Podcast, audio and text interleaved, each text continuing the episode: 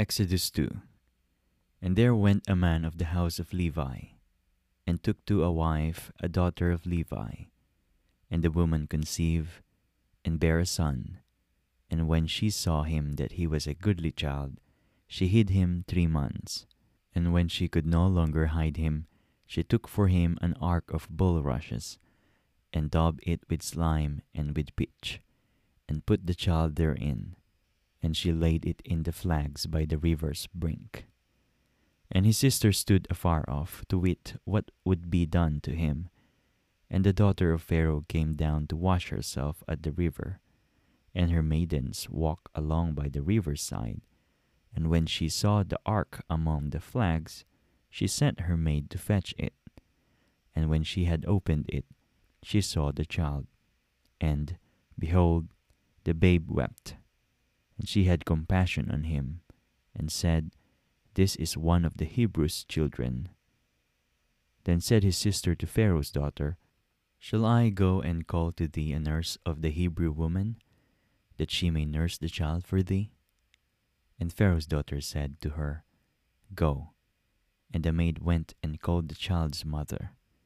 And Pharaoh's daughter said unto her, Take this child away, and nurse it for me, and I will give thee thy wages.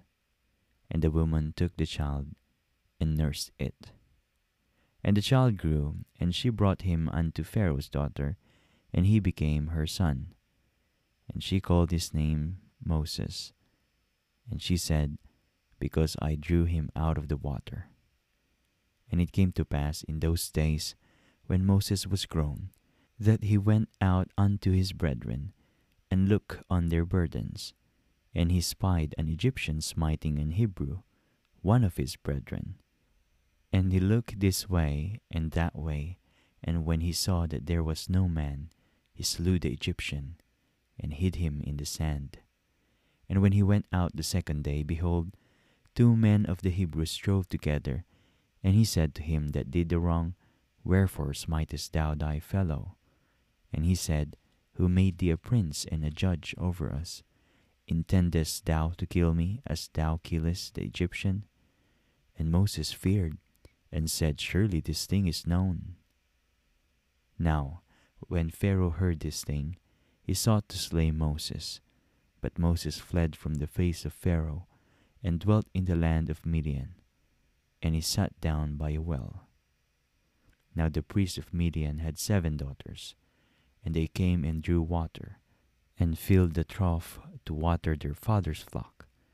And the shepherds came and drove them away, but Moses stood up and helped them, and watered their flock.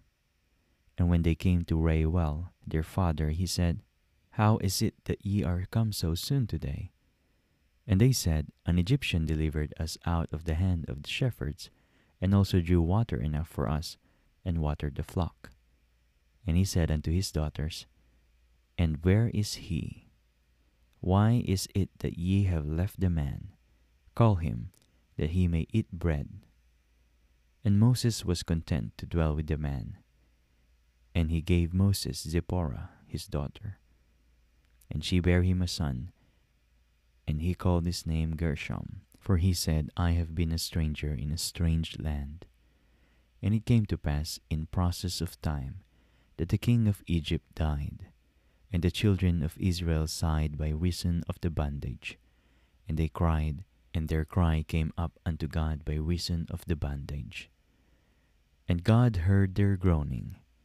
And God remembered his covenant with Abraham, with Isaac, and with Jacob. And God looked upon the children of Israel. And God had respect unto them.